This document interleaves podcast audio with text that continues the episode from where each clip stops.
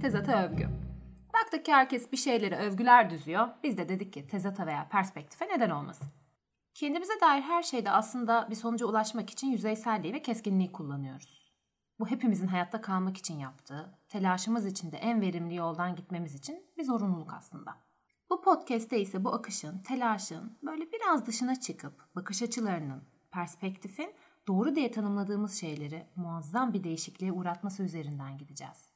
Şimdi bir podcast için en zor şeylerden bir tanesini deneyeceğim. Bir görseli anlatmaya çalışacağım. Sadece ses olan bir ortamda. İnternette çok popüler görsellerden bir tanesi var. Bir iple silindiri sallandırmışlar ve iki duvarda iki farklı ışık açısından kaynaklı iki tane yansımayı görüyorsun. Birinde silindirin tam karşısından baktığı için yuvarlak görüyorsun. Diğerinde yanından baktığı için kare, dikdörtgen gibi bir şekil görüyorsun. İşte yuvarlağın üstünde bu doğru yazıyor. Karenin üstünde bu da doğru yazıyor. Aslında bakış açısı değişince nelerin değişebildiğine dair bunun daha da farklı türevleri var. Farklı ışık açıları koyup amorf şekiller oluşturmuşlar. Bunlar da doğru yazıyor.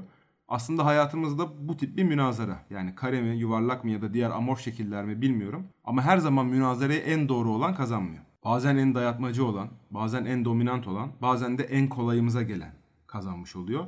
Biz biraz bu açıdan yaklaşalım dedik. Bu da teaser bölümü olsun. Perspektifle ilgili, daha doğrusu bakış açısıyla alakalı ve her şeyin hem olumlu hem olumsuz sonuçlanabileceğiyle ilgili benim sevdiğim biz böyle insanoğlunun çok havalı terminolojilerinden önceki bir hikaye var. Nasrettin Hoca hikayesi.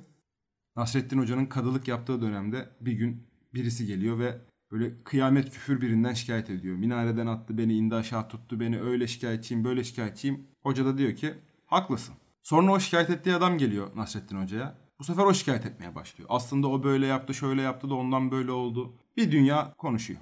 Nasrettin Hoca da diyor ki sen de haklısın.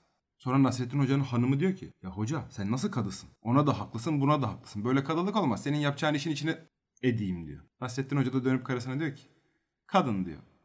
Sen de haklısın.